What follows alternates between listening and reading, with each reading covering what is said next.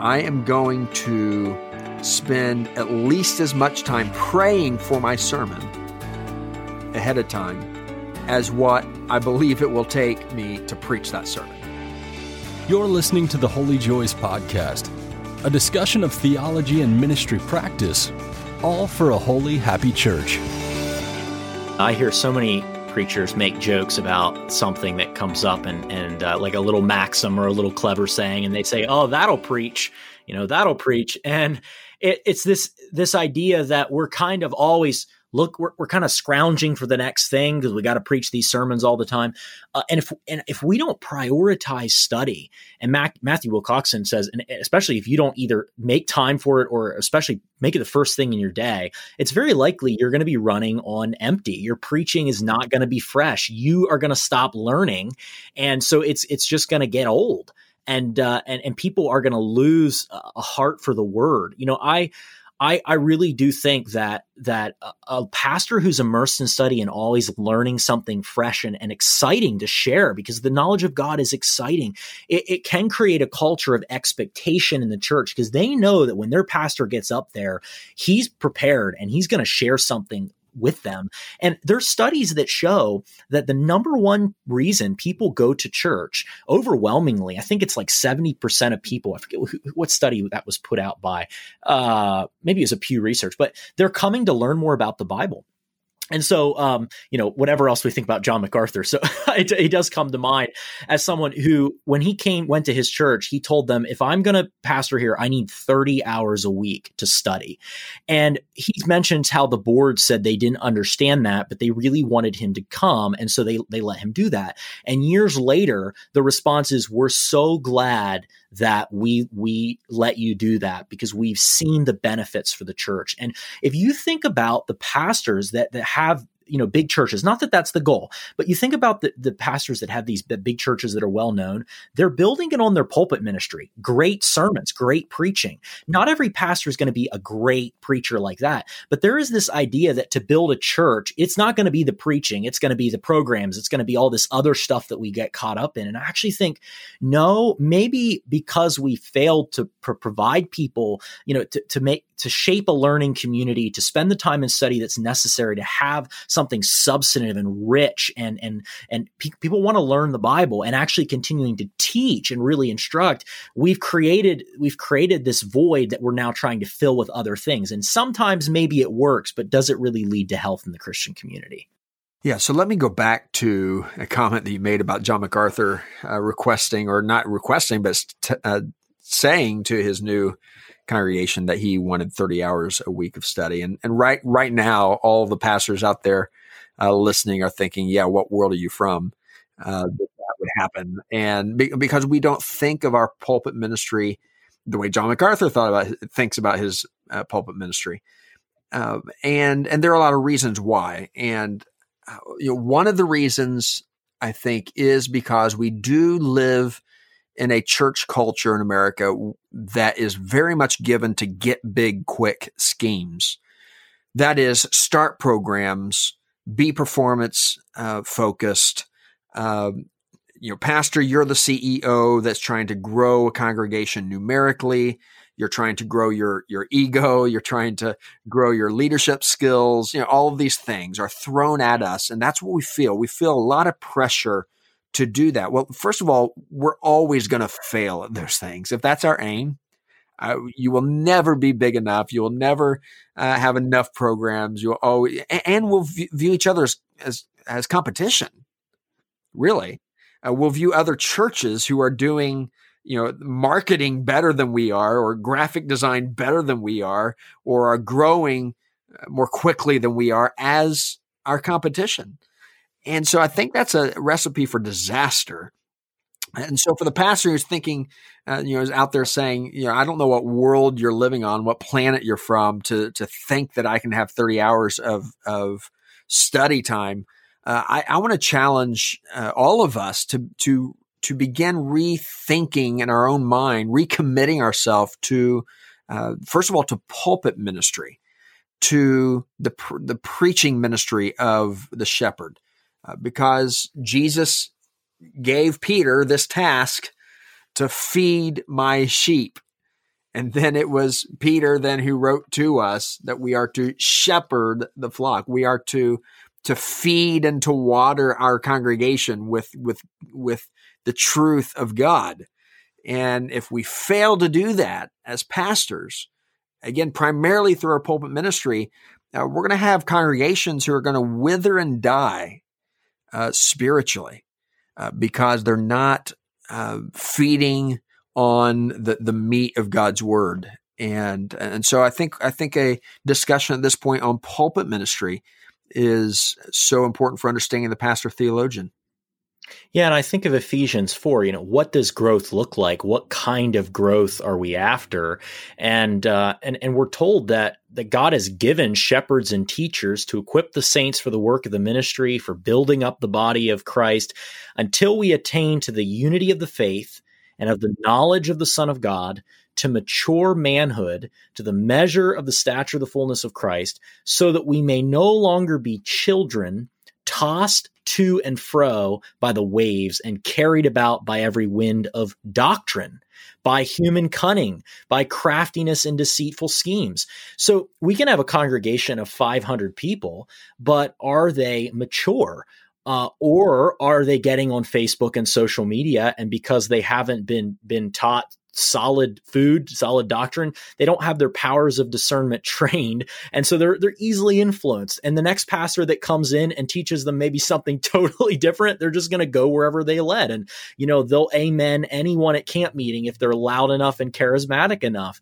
Um, or are we actually focused on on really making mature Christ like disciples who are doctrinally grounded, grounded in the knowledge of who God is, and that they're living life out of that theological identity.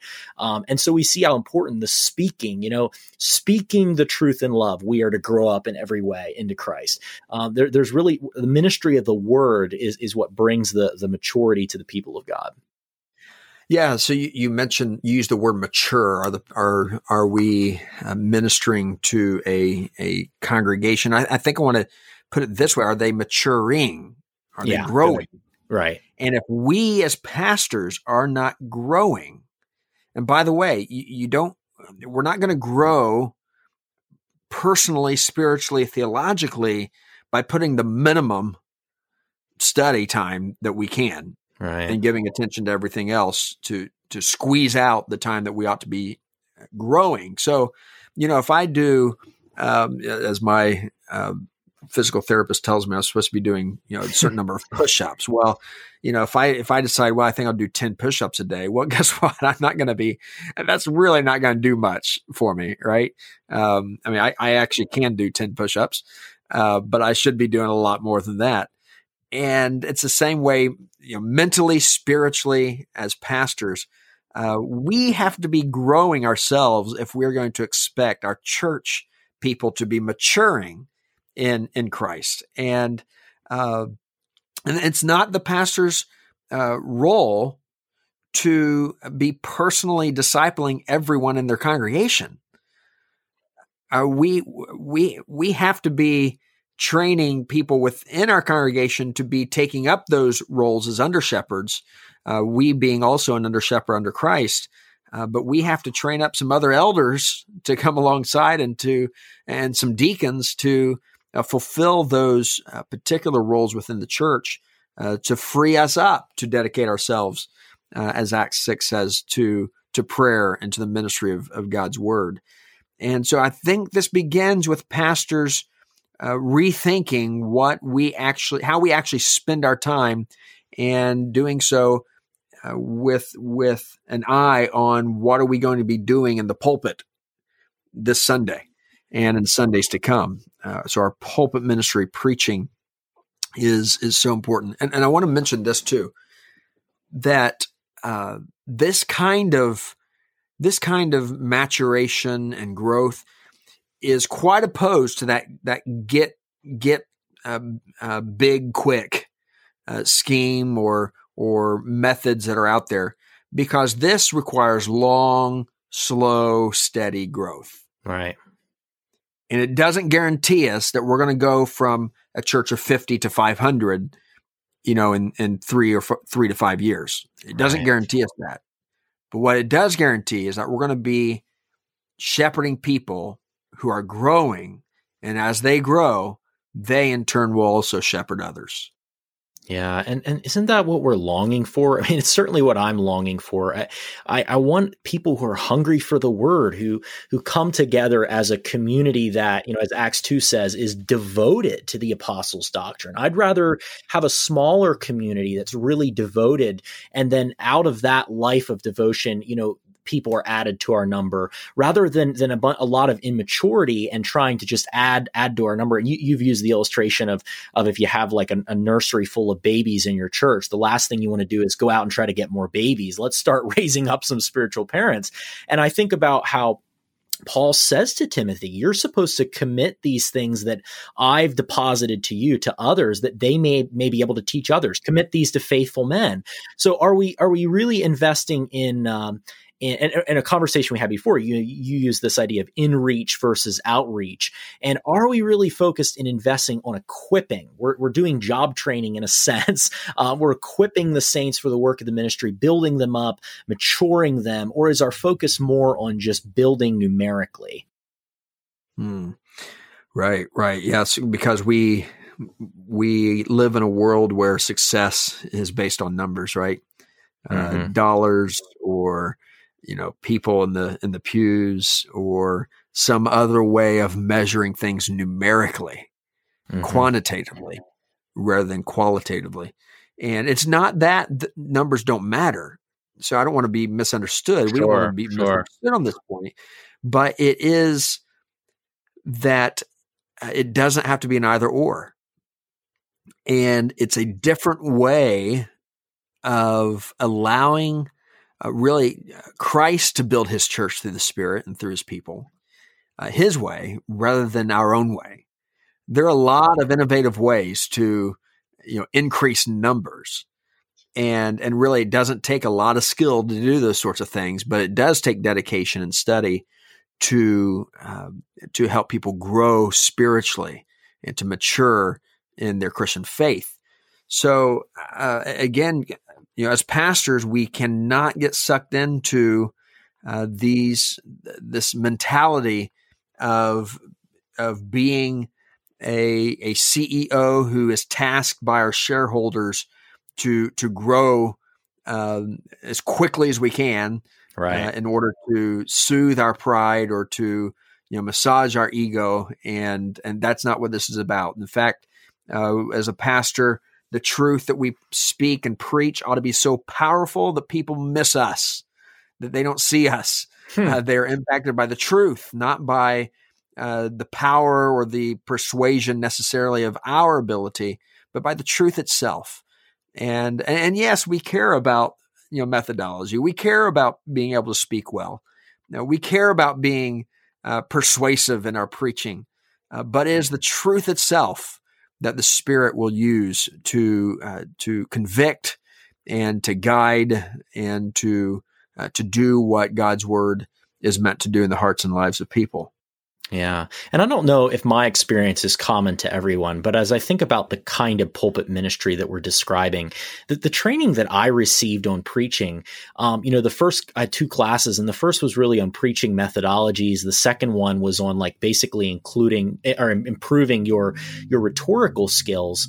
Um, but as I look at what that's produced and I look at how it contributed to my own life and my preaching, I don't know how helpful it actually was because when I get up there to preach, what I say has to be theologically grounded. And I think a lot of people don't even know how to study the Bible, aren't aren't really spending the time necessary to study and and really don't understand their theology very well. And so that's a recipe for disaster if you have a people who don't know how to study, a pastor that doesn't know how to to, to week by week fill fill up and then and then go into the pulpit to deliver what he's learning but but yet you've taught him about a method and you've taught him um, you know rhetorical skills. He's to naturally fall back on charisma. He's to fall back on you know shouting louder or trying harder and, and, not really focused on substance and it's so easy to make up for substance with shouting or to, to make up for nuance with noise you know and just key and, and, and, attract an audience.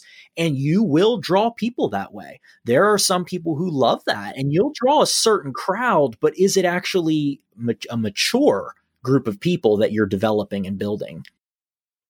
Right right. So there there are a lot of a lot of ways in which uh, preaching especially uh, you know celebrity preaching, and honestly, uh, you know a lot of a lot of camp meeting preaching back through the you know 19th century, early 20th century was was uh, really centered around uh, an entertainment element, right? Mm-hmm. Let's draw people in. Yes. Now, and, and, again, yeah. it's it's not that we don't want to draw people in at all. That we should be dry and and you know starchy in our presentation.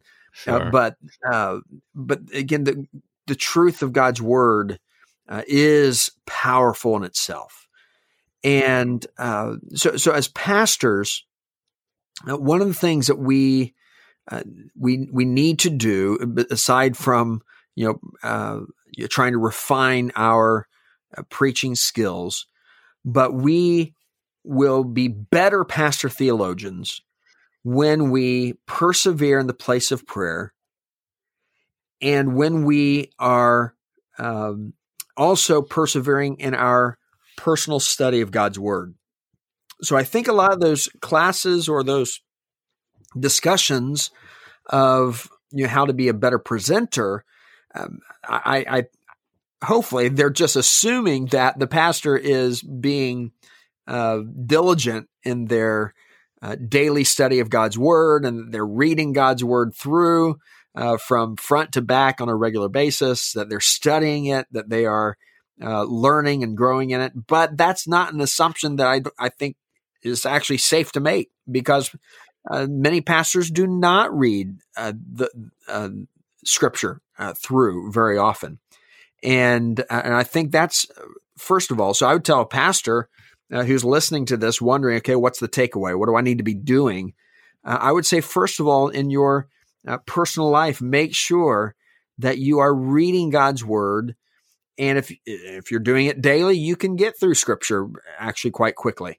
Um, but read God's word. That, that is your primary, um, uh, means for, uh, for knowing God and making him known to your people is is knowing God through His Word. That's number one, and then number two is uh, spending time in prayer, uh, f- specifically for your pulpit ministry. Uh, I, I, read a book a few years ago, recommended by uh, Mark Cravens, I believe, who. Uh, and I read this, and, and and my my takeaway was this, and I've tried to practice this, but my takeaway was uh, I am going to spend at least as much time praying for my sermon ahead of time as what I believe it will take me to preach that sermon. Hmm. So if I preach a you know 30 40 minute sermon then I'm going to spend my my goal is to spend 40 45 minutes in prayer for that sermon. Wow. Now, everyone doesn't have to do that, but that's that's one of the takeaways of, of, this book. I don't remember the name of it, but it had to do with you know the spiritual preparedness of the pastor and, and the preacher, and and so I, I set that as a goal uh, because that's a, an important part of my own theological preparation for the pulpit ministry. Mm-hmm. Yeah, I think of uh, Gregory Nazianzus says that the first step, or one of the first steps of, of theology, is shaping or smoothing the theologian within.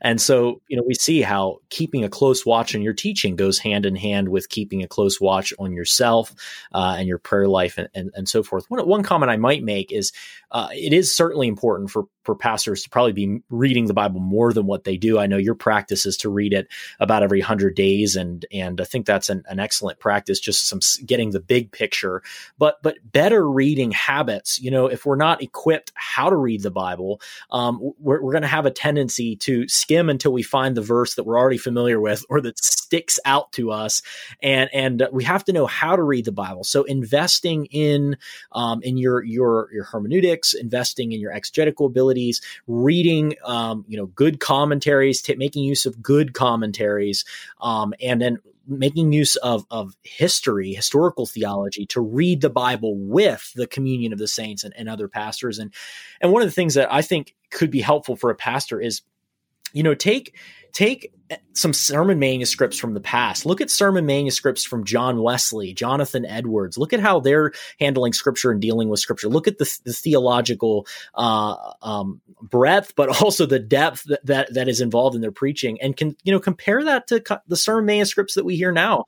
If I took uh, if I took a uh, an average camp meeting sermon or even just an, an, average sermon from from one of the pulpits uh, in, an average evangelical pulpit and i compared them side by side i think what we find is just it, there's not always a lot of substance. So i think we, we have to yes be in the word more but we're really going to have to learn how to even read the bible because that that i think even isn't a given that reading the bible well. And so that's not necessarily going to automatically transfer into better preaching. Um, so having an idea of what what, what where we want to be and and what a really what a good goal is is for for what a help what a strong robust sermon looks like. And then what is it going to take in our in our study and in our personal development to get there? Sure, and John John Wesley, I think, is a great example um, of someone who uh, incorporates, you know, current events, cultural uh, trends, uh, even in his sermons, uh, he he will he doesn't give a lot of details, so we don't know you know everything that he's speaking of. But obviously, his audience did. But he would make reference, and he was constantly bouncing back and forth between the text of, of scripture and the and the and the context of culture. Uh, and I think he's a good example. And there there are many others, even some today, uh, who who do that. You know, John Piper is another example of someone who uh, frequently uh, addresses you know his own congregation based on uh, you know what's happening in our world. We we've already talked about John MacArthur. Uh, both of them are, of course, are Reformed uh, theologians. Wesleyans have, uh, you know, kind of, I don't know if we've just shied away from that or, or what we've done with with preaching, but for some reason, when you, today, when you think of the strong pulpit ministries in America, um, you know, it is and I don't want to say sadly because I'm glad they have strong pulpit sure, ministries. Sure. And they are our brothers, but sad for sadly for Wesleyan, yeah. uh, they're not Wesleyan, right, and right. and we need that. And you know, I think as you were talking there, I think you know how many times have I walked away from a sermon and um, quickly forgot you know what really the the the core content was. Mm-hmm and and I think that happens frequently with people. But when we, uh, but if if we are purposeful about giving uh, our our congregations, our local congregations, uh, something that is clearly biblical, but connects to their daily lives. Uh, that's what we are supposed to be doing as pastoral theologians and they may not remember the specifics of what you said, but their life will be will be uh, changed. It will be affected uh, when they're able to hear the truths of God and then make those connections uh, under your ministry of, of, how that works out in their particular life. Uh, that that is effective pulpit ministry. Yeah, and and to just pick up on the thought about John Piper, why is he so popular? I mean, he is extremely, extremely popular, and really, he's built his whole ministry around his his pulpit ministry, and people love it. And so, again, just to come back to this previous point, I think it's a huge mis- misconception that people don't want theology. Uh, I right, think they I do. do. I just think we're do, we're doing it poorly. I do too, and and impatiently you know, John Piper, he didn't get to where he is, you know, in the last 10 years. Um, you know, he, his popularity, of course, has grown, but he, his, and, and I don't know his whole story. I know a little bit about, about his background, but, you know, you think of people uh, who are known for their pulpit ministry. It doesn't happen overnight.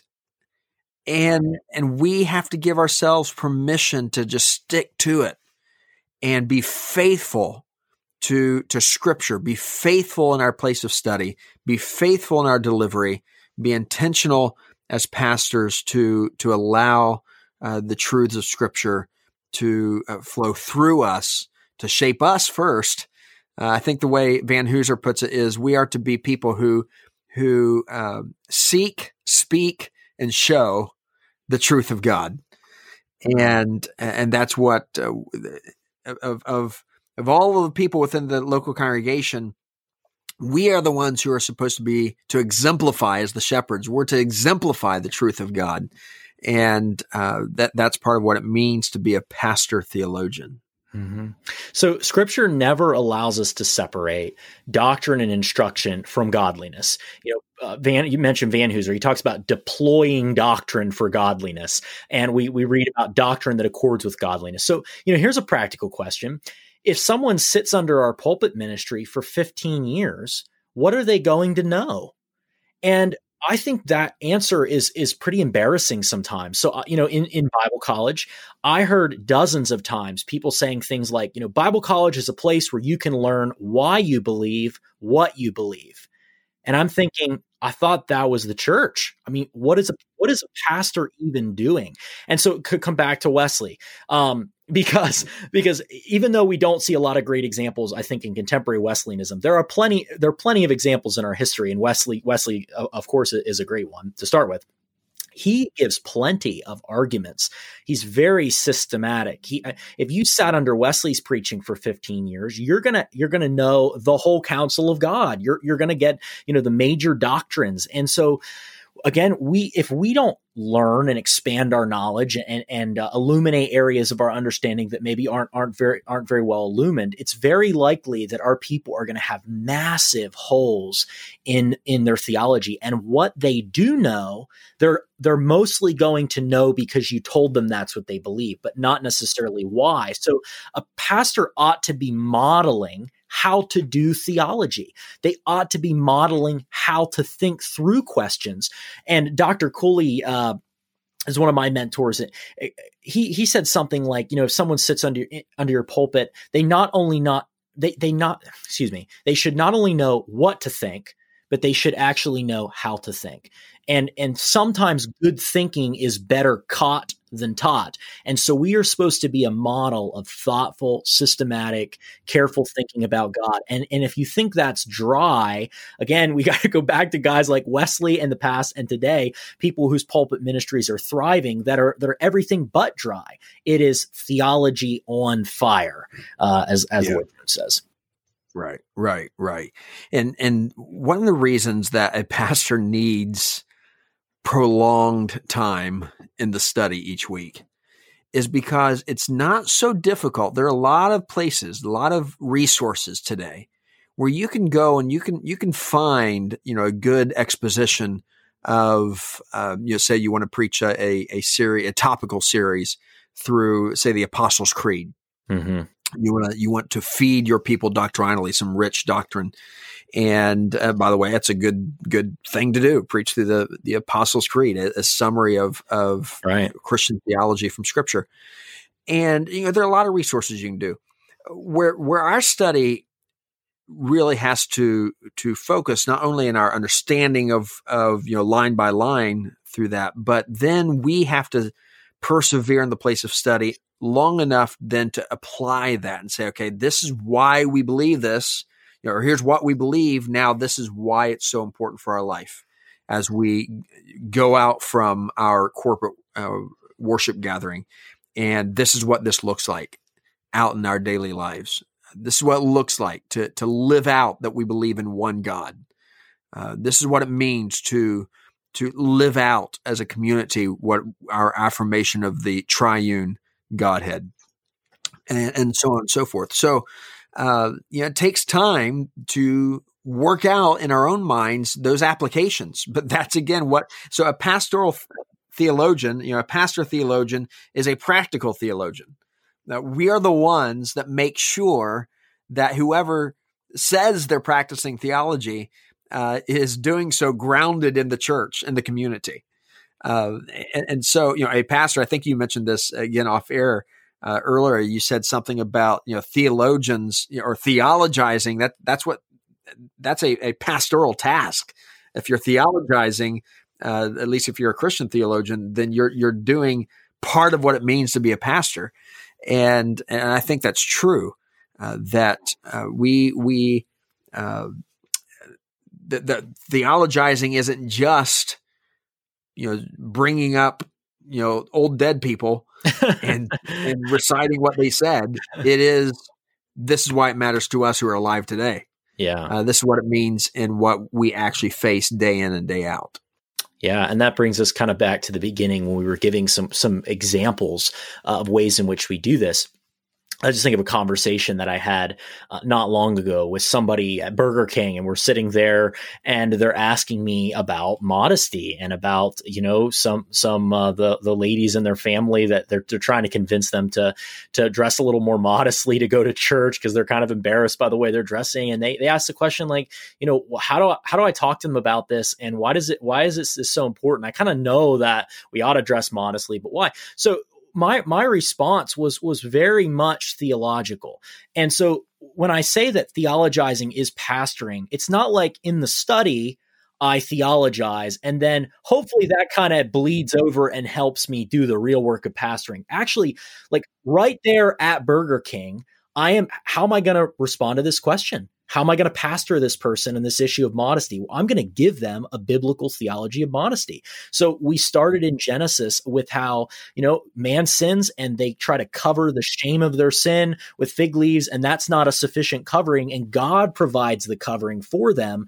And and this is pointing us to Jesus, the innocent lamb that's slain to cover us and how clothing is a signpost to the glory of God. And man, he was all fired up. He's like, I want to go home and read my Bible and and it's like this is this is an example where I see like I don't think that that these are two different things. I think that when I was theologizing in that moment, I was pastoring. And I've struggled to express and articulate this sometimes, but but I just I hate the dichotomy that's created. And even, and even saying that you are a, a a pastor theologian, it's like, well, like a pastor is a theologian. In some ways that that that's in some ways it's an artificial distinction, and sometimes in some ways it's a necessary one. But my my passion is just to help pastors come into that identity where they think that everything I do as a shepherd, guiding, feeding, comforting, is by its very nature theologizing or theological. Right, right. And I think the example there you gave with uh, there in Burger King uh, is a great opportunity to give a biblical theology. I think you use that term, a biblical theology of modesty. And wow, j- and just that issue touches on a really large spectrum of theological issues, right? Mm-hmm. So it, it, touches on on what it means to be made in the image of God. It, right. it touches on the effect of sin and guilt. It touches on the atonement that clothing, our, our clothing, being properly clothed, is a testament to the atonement. That's right. Right. It is God giving us a a visible picture of what's going to be happening in Christ. Uh, they're there for Adam and Eve by being clothed, by being covered, by by by a sacrifice, by by death entering into the world, and uh, through death, then them being covered. Uh, there's there's a lot of richness, and here's the thing: if we want, if we are really concerned about something like modesty, and by the way, we ought to be. Yes. Right. We need we need as pastors we need to be concerned in our in our churches we need to be preaching about mo- modesty because it is it is an opportunity to, to, to really address a very important cultural issue from a deeply biblical and theological uh, uh, framework. Yes. And, and honestly, you know, that's one example. Sabbath would be another example, another topic that is ripe for some some deeper theological reflection. Uh, th- there are probably other other uh, topics that come to mind as well, but these are are issues that need to be addressed from the perspective of Christian doctrine. Right. And and yes, that doctrine takes in consideration uh, tradition. That's tradition with a big T. That's long tradition. Uh, yes, it should. Uh, but we we can begin with what God Himself reveals as true. And that really, really grounds. And by the way, as I've done that here, uh, especially with our high schoolers, our teenagers, our older teenagers, uh, they they really latch on to that theological rationale. Yeah. Uh, they really, uh, you can see it in their eyes. I hear it in their conversation where they are making the connections and they're realizing that they're convinced, they're convinced that uh, immodesty is a serious issue that they that they cannot allow themselves to be immodest lest they uh, lest they live crossway to uh, what they believe about Christ and about uh, sin and about atonement. That's it. That that's it. You know, I want people to walk away from a conversation like that about an issue like modesty, not thinking about the the standards of a particular faith tradition first and foremost or about mm-hmm. me or about John Wesley or about what we've always done or even about our culture and how bad it is. But first and foremost about Jesus so that they think clothing is about Christ because it is you know? And so if we start if we start there and then that actually creates a very healthy context for discussing the particulars.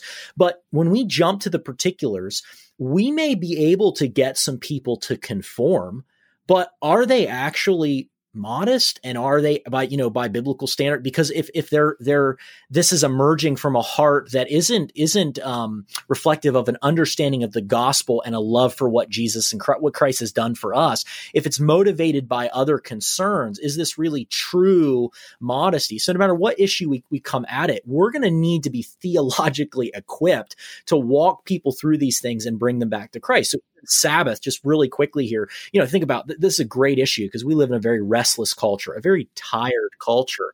And so when people talk to you about how tired they are, uh, this is something I'll, I'll be thinking about after we get off this podcast. What an incredible opportunity to say, you know what? You know, we live in a very restless culture, but you know that God has given us a day of rest and given us permission to rest. And do you know that actually this is supposed to shape us as a, a Sabbath people? Sabbath is a way of life. And all of it points to the Sabbath rest that God has provided for us in Jesus, you know, Hebrews 4. So, so what incredible opportunities to, to bridge from the cultural issues that people are facing to Jesus and the gospel to give a theologically robust, Christ centered, beautiful response um, that is going to, I think, bring great health to the church. Oh, I believe too, and and to make a connection with the Sabbath, uh, that that topic with our, our previous uh, podcast on on heaven, you know, what a beautiful way to encourage and enable people to have that eager anticipation, that happy anticipation of heaven, mm. our eternal rest, right? Right. And uh, by by teaching them how to enjoy that now, uh, to to be purposeful in observing, uh, you know, God's God's gift to us, uh, taking that as a gift and enjoying it, and doing so because we are people who live with hope. Hmm. And again, that's a there's that's a theological reason. There's our there's our that's practical theology right there. We we we know why we do what we're doing, uh, not just why we believe what we're believing. Uh, but but doing and believing uh, is is a connection that pastor theologians uh, have to make, uh, help people make uh, for their own life. Yeah. Yeah. And isn't that, that's really what we're, we've been trying to do with Holy Joys. It's robust theology for a holy, happy church. Um, you know, Fred Sanders quotes this Lutheran theologian who said, it's not enough to be a church based theologian. You have to be a church basement theologian. You have to understand what doctrine is for. It's not for theologians, it's for churches. And so we love theology. We are ser- dead serious about theology because we love God and we love the church and we're serious about the church. And uh, just believe that, that, uh, the, the fuller and richer and more Christ centered and gospel centered our theology can be, uh, the more health and maturity it can potentially bring to God's people. Thank you for listening to the Holy Joys podcast.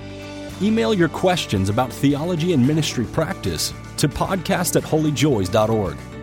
Our labors for a holy, happy church are supported by generous listeners like you. Please pray about partnering with us at holyjoys.org forward slash donate.